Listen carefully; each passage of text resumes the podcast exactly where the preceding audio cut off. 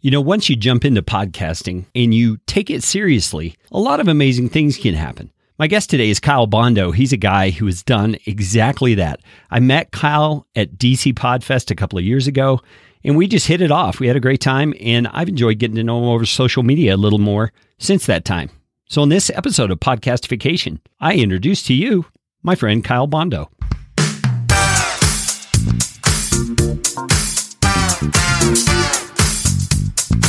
My name is Kerry Green, and I am the client happiness guy at podcastfasttrack.com, and this is Podcastification.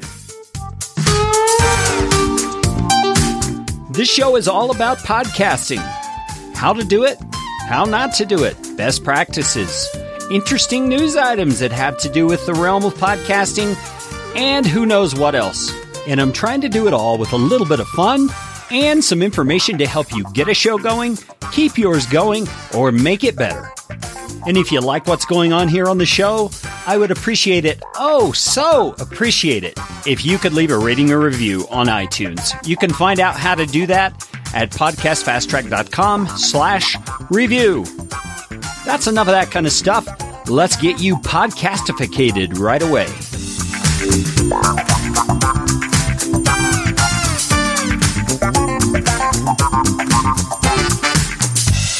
So I am right here in the middle of Clean Feed. If you don't know about Clean Feed, go back to I don't know what episode it is. Go back, go back and find out about the recording methods. Clean Feed's in there, and I'm in here with a guy named Kyle Bondo. Kyle, how are you doing today?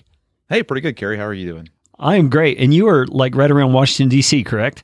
Yep, just 40 miles outside to the south. To Fredericksburg is where we're at. Fredericksburg, sure.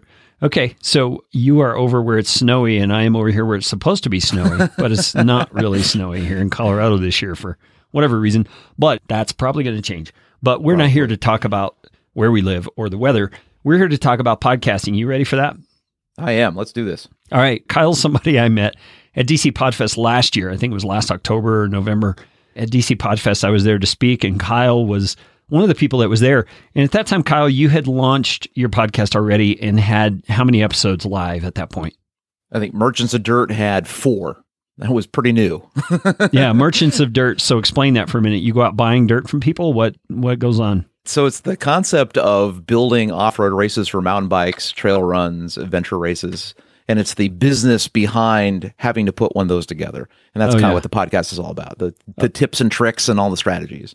Yeah, which is, I think you're making a good point there just to begin with. I mean, no matter what we're podcasting about, whether it's a hobby or a niche or uh, a pursuit of some sort like mountain biking, there is always, if you want to monetize or you want to make money from that, there's always a business side behind the thing that you see on the surface. And so, absolutely, Kyle has really niched into that in a good way to help people understand the business side of this sport that they love so much. So, just let that bounce around in your brain for a little bit if you haven't thought about what it really takes to monetize a podcast. It takes that kind of thinking that there are people out there interested in what you're doing, but there's this whole background business thing that you can kind of key in on sometimes. And Kyle has done a good job of that. So, way to go, Kyle. We want to talk about podcasting, not just because he's got Merchants of Dirt, he's got a couple of other shows that he started since. Is it two or just one? Well, so right now it's two. So, the other one is called Get Lost Racing, where I was looking for obscure endurance events, and uh, the more obscure I got, the more interesting they became. So I decided, hey, let's do like the serial podcast, 12 episodes, one run, and talk about some really strange endurance type events. And that's kind of what the genesis of that was. And that'll be season two starting next year. Wow, that's a pretty neat idea. So you got these two podcasts going. So you've been podcasting a little over a year here.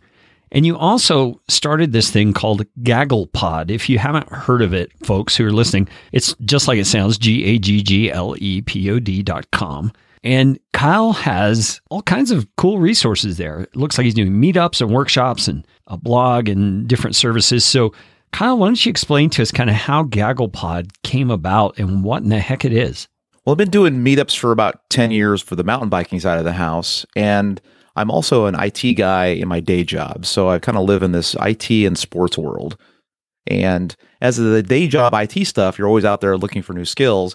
And I was part of a little meetup that did programming languages and software tech and those kind of things. And there was an interest among the group for a speaker on some cutting edge technology.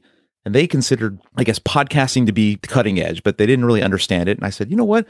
I've been spending all this time trying to figure out all by myself how to build a podcast. I think it'd be cool for the IT guys to understand how a podcast works, just even if they just want to talk about IT or the IT side of podcasting. We kind of did both angles.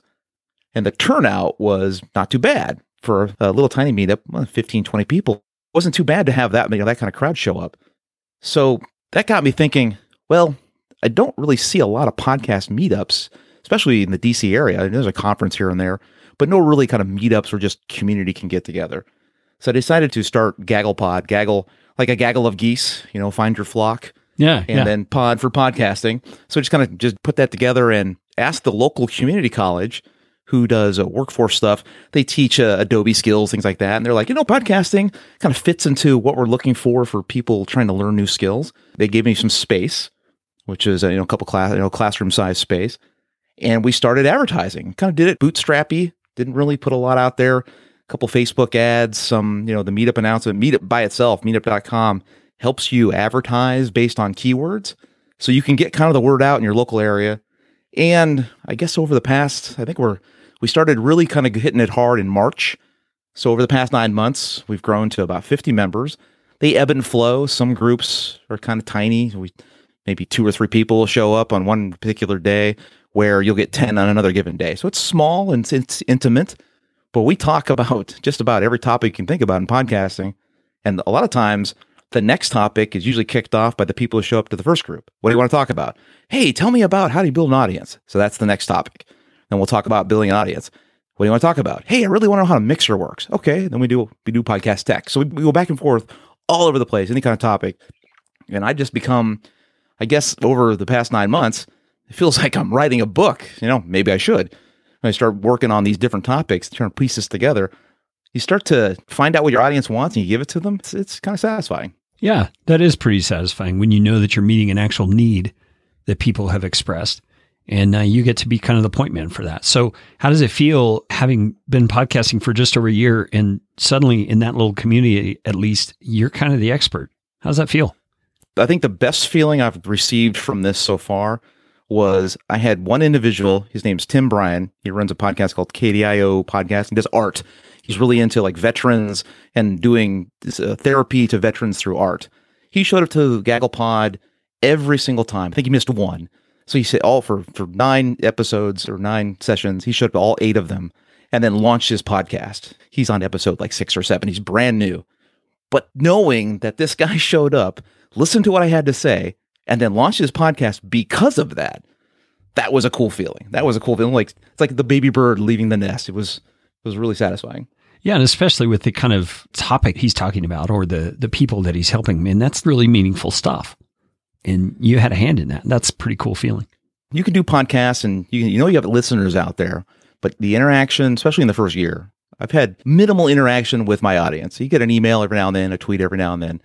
But when you're standing in front of a group of people you can see them in their eyeballs and they are asking those kind of questions. I think the interaction in a meetup definitely gives you gives you a better sense of not only who your audience may or may not be, but they get to ask those kind of questions and you can tell that the answer they got is a lot more satisfactory than whatever they found online or they can ask those kind of like one you know, one question in 17 parts and they know that there's not some sort of like angle.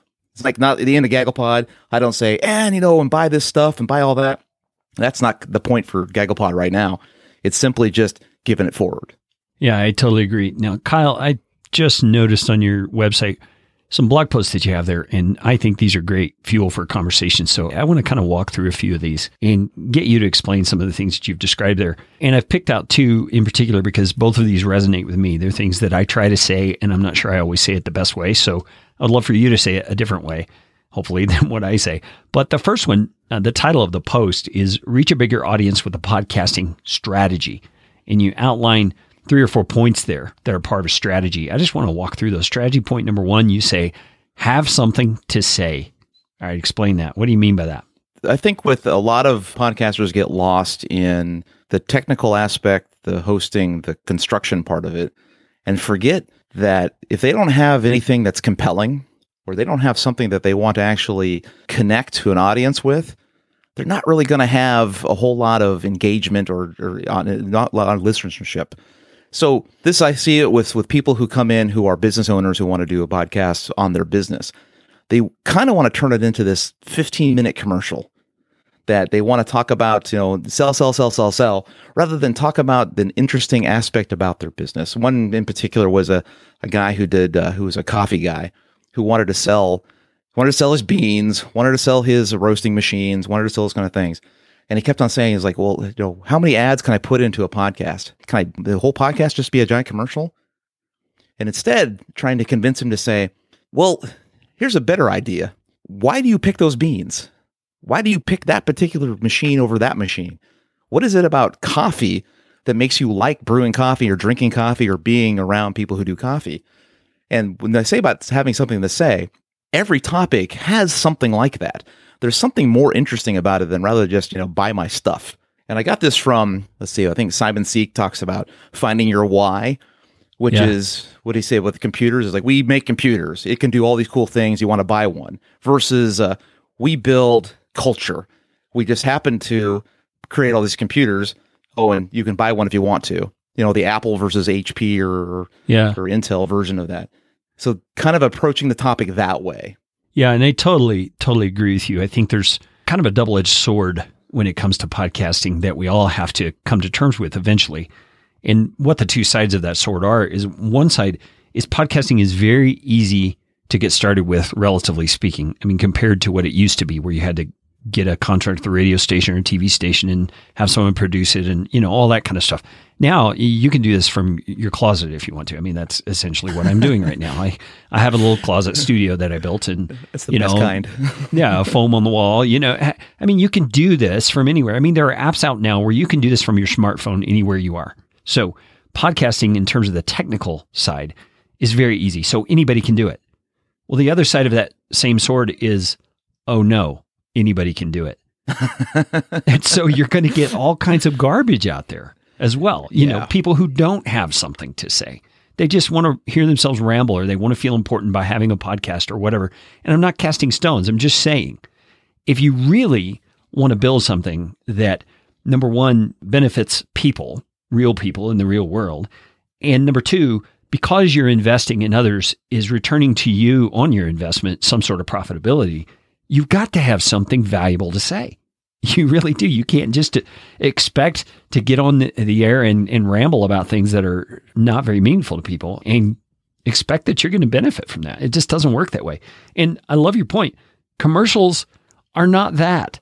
Commercials are not the value that people are looking for. When we think about that sort of a, an issue, you know, how many spots can you put in a podcast episode?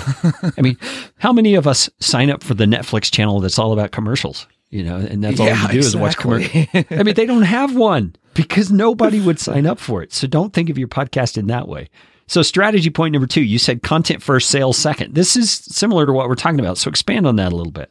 The concept here, I started thinking about the need for you to think about delivering the story that you can sell a lot of things by simply talking about all the things around that. And you think I use in this particular example, I use soap operas as an example. Is soap operas were creating this compelling content all around their target audience, which just happened to be women who stay at home and just happen to use soap to clean, to do laundry, and those kind of things. But the opera was what brought everyone to the TV or to the radio, I guess. The yeah, the drama. The drama. They want to see what's going to happen next. What's the thing that they're talking about that maybe it's controversial? I've heard a lot of different tactics where you talk about a topic. we'll talk about the anti topic or what's the thing hmm. no one's talking about in the middle. Well, the same kind of concept is if I'm selling a product, well, in one case, I think I even talk about I've heard like like shoes as a perfect example, especially running shoes, especially in the off road racing world. You can buy any kind of running shoe you can think of. There's ten thousand different variations of what kind of shoes for what type of running. Well, I could have a 30 minute shoe commercial to buy my shoe, but that's not going to get me to buy my shoe. But if I'm talking to a particular guy who happens to use my shoe all the time, or a particular way in which you know you designed a shoe for a certain purpose that that does a certain thing versus another shoe, or you're thinking about the story of why you use shoes versus be barefoot. I think there's a couple podcasts I heard about the barefoot running phenomenon. Well, that doesn't do a shoe company any good, but maybe it does. Maybe it's just the the compelling story of yeah, you want to be a barefoot runner? Well, maybe you should buy a shoe first before you go to barefoot running because you kind of have to have the endurance first before you go running. Finding the thing outside of the sale and delivering something of value before you try to ask for the sale. And there's tons of uh, you know the passive income people, the Pat Flynn's, the Michael Hyatts out there. They'll tell you the value has to be there, or no one's going to buy anything from you. So if your intent is to sell something, it's almost like 95% of your stuff should be the value. Because if they think you're important, they think or not important, but they think that what you've given them is is worth something, they'll buy your stuff. But you got to do the value first. Yeah, absolutely. It's what is referred to as content marketing. You're not really doing traditional marketing where you're just getting in their face, interrupting whatever they're doing to put your message in front of them, like a typical TV commercial. You're giving content that they actually appreciate and can learn from and use in their life. And so when it comes time that they are interested in putting some money into whatever it is that you do as the content provider, they're naturally going to think of you because you've been in their earbuds for once a week for, you know, how many ever weeks, you know. I think that's sort of a philosophy. You're right on with that. I mean, you've got to deliver value first. Now, your third strategy point is one that I just want to beat this drum forever and ever because we as a culture tend to want fast and easy. And fast and easy doesn't really work. Not if you're going to do something world changing, or let's not even say world changing. Let's just say niche changing you know, the niche that you're podcasting in. And I came across this idea reading a book by a guy named Cal Newport. It's called So Good They Can't Ignore You. And the title comes from a comment that Steve Martin, the comedian, made once upon a time when someone asked him on an interview, What does it take to become a great comic? And he said, Be so good they can't ignore you. and the point is, you have to put in a whole lot of work to become that good. And Kyle's third strategy point here is play the long game, which I think relates to that. So, Kyle, why don't you unpack that for us a little bit? Sure. And I think it has to do with a lot to go back to the first two points of it's having something to say, and then it's saying, it's making that of value. And the long game is podcasting is not a one and done sort of media.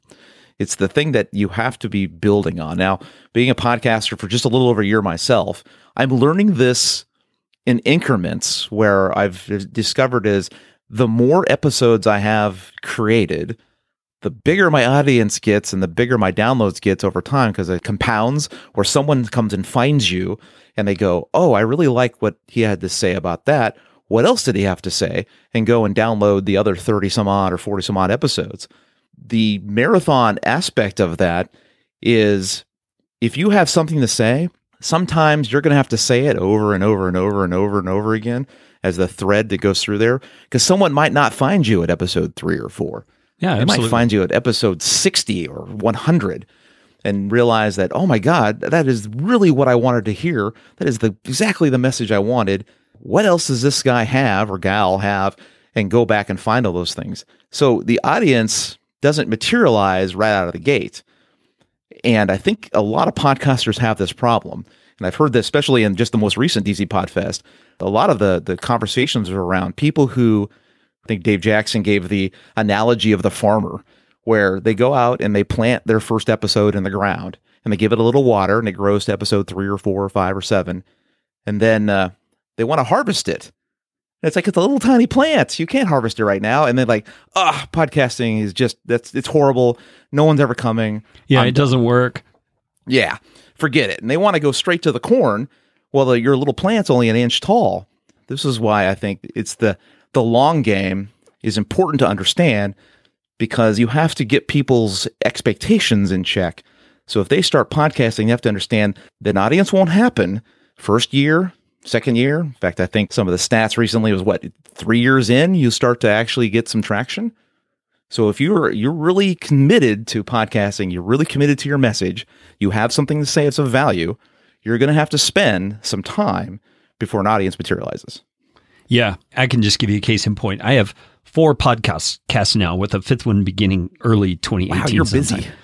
I, am too busy. I'm telling you. Some some of this Well, one of them is kind of on autopilot, and I can explain it to you at another time. But the other three, they do take quite a bit of work. But one of those shows, my longest running one, I've had for just about four years. And I am just now, Kyle, at the point that each episode gets about 300 downloads just now over four years. So you're talking about the long game here. And I totally appreciate that because it's one of those things that, you know, in our microwave society, we want it faster. And some people get it faster for various reasons. But the average, the typical is not that. The typical is this requires hard work, like Steve Martin was saying, for a long period of time before you actually see the payoff. And I think the yeah. most discouraging part in that process is that if you're not getting a lot of feedback at first as to how beneficial the content is that you're putting out there, it can get really discouraging. And you can just feel like, you know, I'm not making any difference. I'm going to just throw in the towel before you even got to the point. It's back to your plant illustration or Dave Jackson's plant illustration. So, Kyle, what would you say to somebody who maybe is at that point? They've put out eight or 10 or 12 or 15 episodes and they're just not getting a lot of feedback about what's going on with their content and whether it's helping people. And they're tempted to just say, you know, I really don't think this is worth it. How can they know it's worth it? How can they kind of screw up their courage and take a second stab at it and keep going for a while? You're going to have to build a little, a little thicker skin when it comes to being podcasting at that level. After a year of podcasting, the whole year podcasting, I got some of my first feedback. So it was like I was talking into the darkness, into the night. No one's listening. And yet I'm looking at my downloads. I know people are downloading my show, and I know that someone's out there listening. So, you know, why aren't they talking back to me? And it took that many episodes before someone said, Hey, great job. I mean, just something really small. Or I got an iTunes uh, review, or I got a uh, someone on Twitter who linked back to me who uh, retweeted something I've posted and said, "Yeah, listen to that. It was really nice." go back to that marathon. If you think about if you, you know, maybe this might be difficult if you've never run a marathon. There is a point in each marathon race, and this is particularly in the outdoor world when you got trees that really emphasizes this. But when you're doing some long distance type operation, you reach a point in the course where you're by yourself. There's no one in front of you, there's no one behind you. There's this gap that has formed where you're just you and your head and in podcasting, I think the marathon metaphor works perfectly. Is there's going to be some times where you think there's no one listening. But if you go check your stats and at least one person has downloaded you, and maybe it's your mom, but you know, hey, mom's listening, that's cool. Chances are it won't be.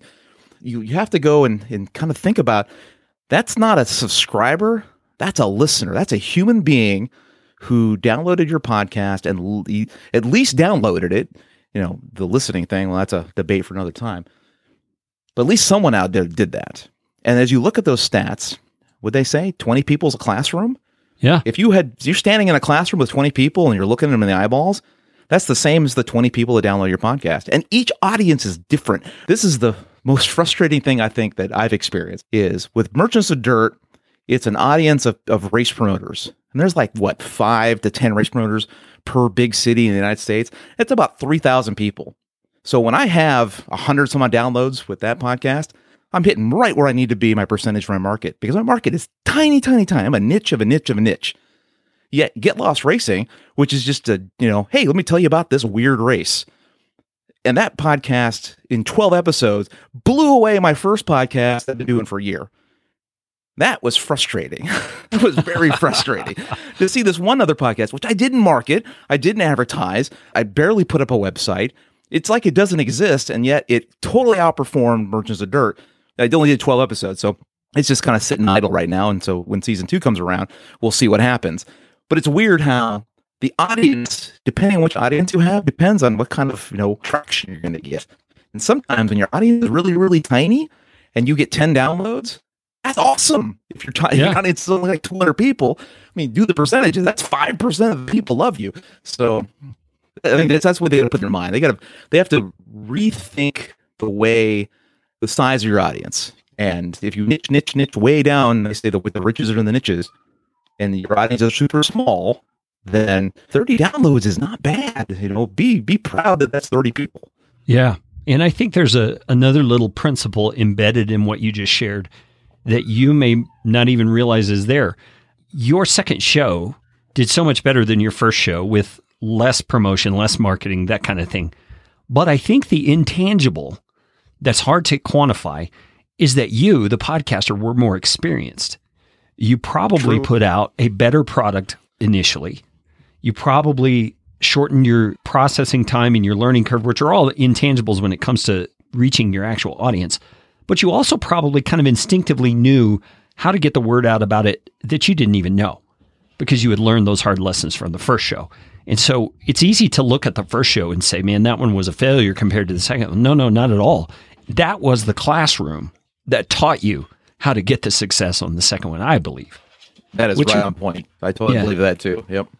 Yeah. So the other blog post that I wanted to zip through here for a moment uh, that you have on your site is called Find Your Audience, Earn Their Trust, Then Lead Them to Your Podcast. Man, I could beat this drum forever as well. So I'm just going to outline the first, the, the three steps. You've got three steps involved in that statement. I'm going to outline all three of them and just let you talk instead of uh, breaking each one down individually because I think they all flow together really well. Step number one says find out where your audience lives online and in the marketplace. Okay, so that's finding the people. Step number two, connect with your audience and earn their trust. Step number three, then convince them to become listeners with compelling content. Okay, Kyle, walk all over that. Okay, so this is a concept that I learned from a lady named Amy Hoy, who runs something called StackingTheBricks.com. She's got all sorts of, uh, of blog posts out there that talks about something that she refers to as a sales safari. And she talks about she had a bunch of computer people who were building software where they were building the solving a problem first before they had an audience to solve, you know, to to sell it to. And then they would fail because they had no audience. So the concept was there is, especially in the internet world, there are online watering holes. Reddit, Facebook, blog, you know, some sort of blog or some sort of you know, some online market somewhere, or in particular was Amazon book reviews and sort of Amazon products and what people say about those products, where they live and they like to complain and talk about their owies and their problems and the things that they hate and like and dislike, things that they buy and sell. There's somewhere out there online that they do that. So the whole point of the sales safari was to be that that uh, I guess you could say either a hunter or the bird watcher or the animal watcher to find out where that watering hole is. That was kind of step number one. You had to find out somewhere online your audience lives. So if you're a podcaster with me with off road racing, there is all sorts of little pockets of places where people talk about off road stuff. So it's finding those places and then kind of being that watcher. What are they talking about? What do they care about? What do they not care about? What do they all get a huge flame wars over? What's the topic no one's talking about that you've read about that you know it's there? That's kind of that first concept. The second is you need to be, what C3PO say, you are now a part of the tribe, right? Where you have to go find your Ewok, you find that Ewok village and become a member of that tribe, not by saying, I have a podcast, go here. I have a podcast, go here. They're going to turn you off because you haven't earned your right to be there. And that's kind of the important part about earning their trust. They're going to ask all these questions. And I think if you go into the podcasts about podcasting world, there's some particular ones on Facebook where people will jump in and say, "Look at my podcast," or "Come to my blog," or "Look at my look at my stuff," or they'll go on there and ask questions. The point of two with connecting your audience, earning the trust, is answer their questions, talk to them, solve their problems, give them the value, and be a representative of. Oh, you need an answer? You need to go to Kerry. Kerry's got the answer for that. Oh, you need to ask that question. You need to go over and do talk to Kerry. He's got the all the answers for that stuff. You become that source, that trusted source, so that once you've earned the trust, then you can go tell them about your podcast. Like in step three, you can tell them, "Oh my gosh, here's the answer." You give them this big, huge answer. Oh, by the way, I wrote an article about it, and I did a podcast about it too. If you really want more information. It's kind of working through that step rather than just kind of walking in and just kind of with your blowhorn and say, Here I am, love me. That will not work. You have to earn their trust first by being a member of the community and be accepted to be allowed to do that stuff, to get their permission. And the trust is where the permission comes from. Hey, we will get back to the episode right after this short break. I promise. Do you have questions about podcasting? I just might have some answers for you. You can go to podcastfasttrack.com slash question and leave your question or comment. Who knows? You might hear your melodious voice on the next episode. I always keep my promises, so here we go. It's one of those marketing principles that you hear quite often. You know, being known, liked, and trusted is vital to anything you're going to sell. I mean, I've got a couple of clients who are sales and marketing kind of guys, and man, the number of times I've heard them say that is unbelievable because it's so true. I mean, people are not going to buy from you if they don't trust you, if they don't like you. I mean, you just think about the last time you walked onto a car lot, you know, to buy a car and the salesman gave you that smarmy feeling. I mean, you immediately didn't like him and you didn't want to buy anything from him. It's Yeah, kind of the same thing. And if you're that guy who's in those communities that you find online saying, read my stuff, download my PDF, listen to my podcast, you know, and that's all that you're doing, you're that smarmy guy. Let's just face it, that's what you are. So you have to build the trust. And I think this goes one step deeper, Kyle. Trust actually works out being real between you and someone else because you demonstrate concern for them. You're actually doing something to benefit them and you're not asking anything in return. Am I right on that? Absolutely. I think even in halfway through, I wrote this line that says, jumping only to promote yourself, only alienate you and poison the well of your podcast engagement efforts. And then I said, what you need to do is give, give, give, give, give, then promote yourself, then give some more. Saying give five times is not a mistake. You have to be willing to kind of give some stuff away for free. Some people all say, I got a secret. I can't tell anybody. You have to buy my class or subscribe to my whatever. It's like, no, you need to tell them that you have something to say. It's of value.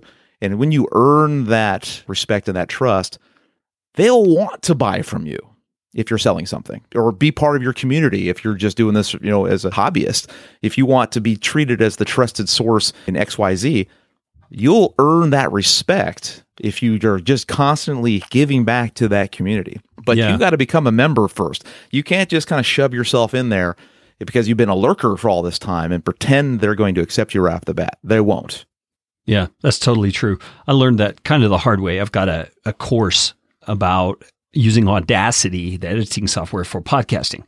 And I kind of stumbled upon this principle and how it actually works because years before I created a YouTube channel and a website called Free Audacity Tutorials. And all of the content on there is free, just like the website says, you know. And I realized kind of after the fact, most of what's in the beginner course, in my pay for course, is that free stuff and it's already out there for free. And so when I started realizing that, I put a link in the YouTube description to my actual course page. And lo and behold, guess what? People who have used eight or 10 or 12 of my free videos realize I've got more content and they come and they purchase. It's really an amazing way that that works. And it's not a manipulative thing. It's not a, you know, a bait and switch thing. I mean, I'm giving them great value to begin with. And then the course that they get is even more great value. And what you're doing is you're building your reputation. You're building Absolutely, your yeah. your platform as an expert. And and they could do it all by themselves. They, I mean, they could if they wanted to, they could piece it all together from all the stuff you put online. They could do it themselves. I think what happens is once you've earned their trust and they realize that you know what you're talking about, sometimes they see the product that you put together, the package that you put together that says, "Hey, and here's a here's a way to do it by saving you a bunch of time." That's when that connection between, well, I you know I could do it all myself, but that would take me six months. Here's something I could buy that say you know I could do it in eight hours, and I trust this guy and I trust that his content's good, eh, you know what? I really want to save the time. yeah. And that's I think that's where the connection's made.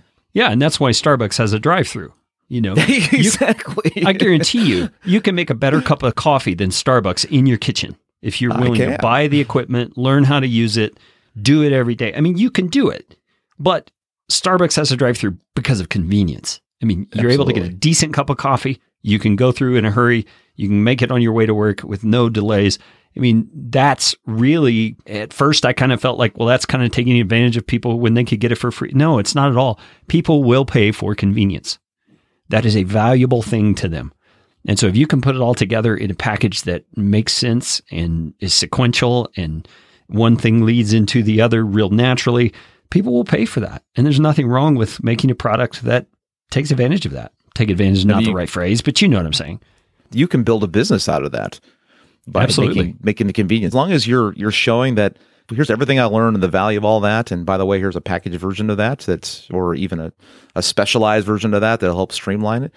I think that plays well for, I guess you could say there's this, I don't want to call it passive income business, but there's a, a kind of a niche business that has created from that kind of thinking of, yeah, you could do all this stuff and you could spend all this time doing that, but the, the convenience models, I mean, time's a limited resource. You know, Yeah. if people want to learn how to podcast. They want to. They don't want to do what I did. They don't want to spend six months and do it all. You know, do everything wrong and then learn how to do it right. That's painful. When they Yeah. can just go to something more condensed and learn it, you know, the final way that I learned it, or the final way someone else learned it, and learn from them. There's a market there. Yeah, absolutely. And especially with that trust factor being built already. People become customers without you even having to convince them because they've already been convinced by, there you go. Yeah. by your expertise that you've demonstrated so far. So, Kyle, what do you want to tell us about GagglePod that we need to know? I think there's a lot of listeners out there that potentially are on the front end of their learning curve. They're just now getting started. How can GagglePod help? Well, GagglePod, of course, it's just like any other meetup. It's free, it's small, it's intimate. You can come and learn a whole lot.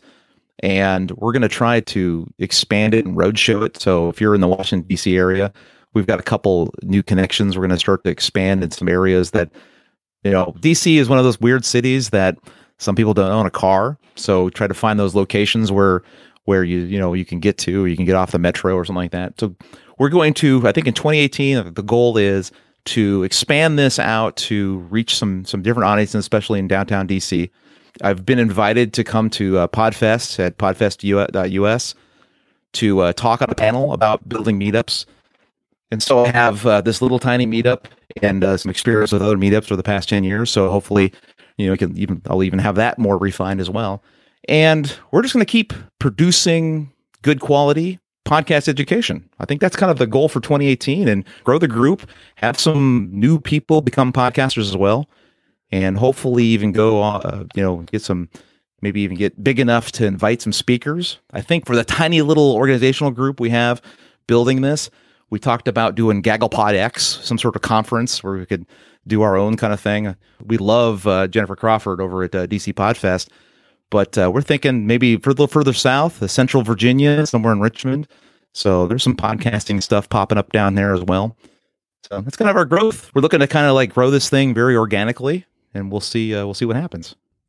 Yeah, that's great. And if you are listening and you're not in the Washington, D.C. or Virginia area, you can definitely go to gagglepod.com and check out the blog. I would encourage you to subscribe to it. These two posts that we walked through today are just an example of the kinds of things that Kyle is sharing. And there's a lot of other stuff on the site that you could definitely work from to get yourself educated in better ways. Kyle, I so appreciate your time. How can people connect with you? Is it just at GagglePod is the best place, or have you got a Facebook group you want to send them to? I am all over the place. If you're into off-road stuff, definitely go to merchantsofdirt.com or getlostracing.com. They're all part of my umbrella thing, which I started a while ago as a blogger called reckoneer.com, which is the recreational engineer reckoneer. So I, I started blogging and then podcast birthed from that. And then teaching people how to podcast became GagglePod. So if you can come to one of those four places, you can find me. I think I've invested most of my stuff into Merchants of Dirt and GagglePod. So those are the, you know come there. I'd love to have you. I'd love to join you. Like else, you can join. Uh, the- all my links are there. Tons of stuff if you want to connect to me.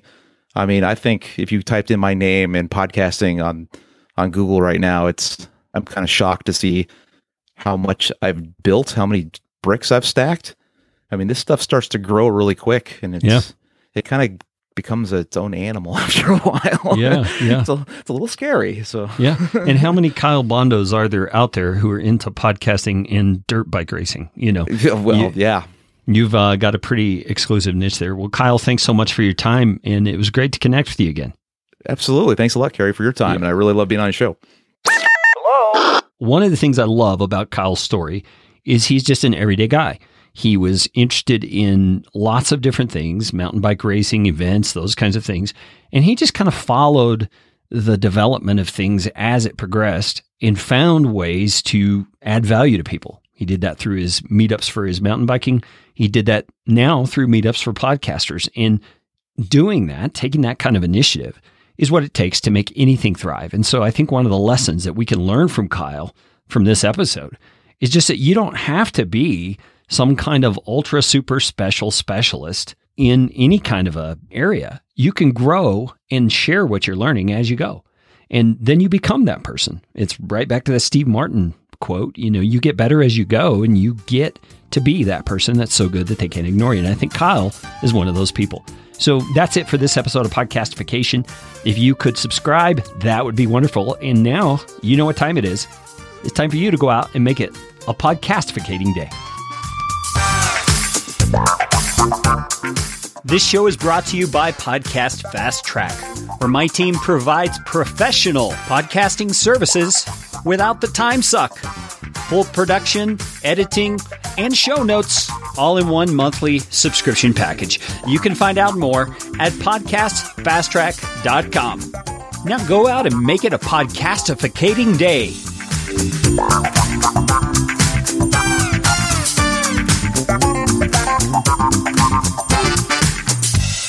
Audio editing and show notes by podcastfasttrack.com.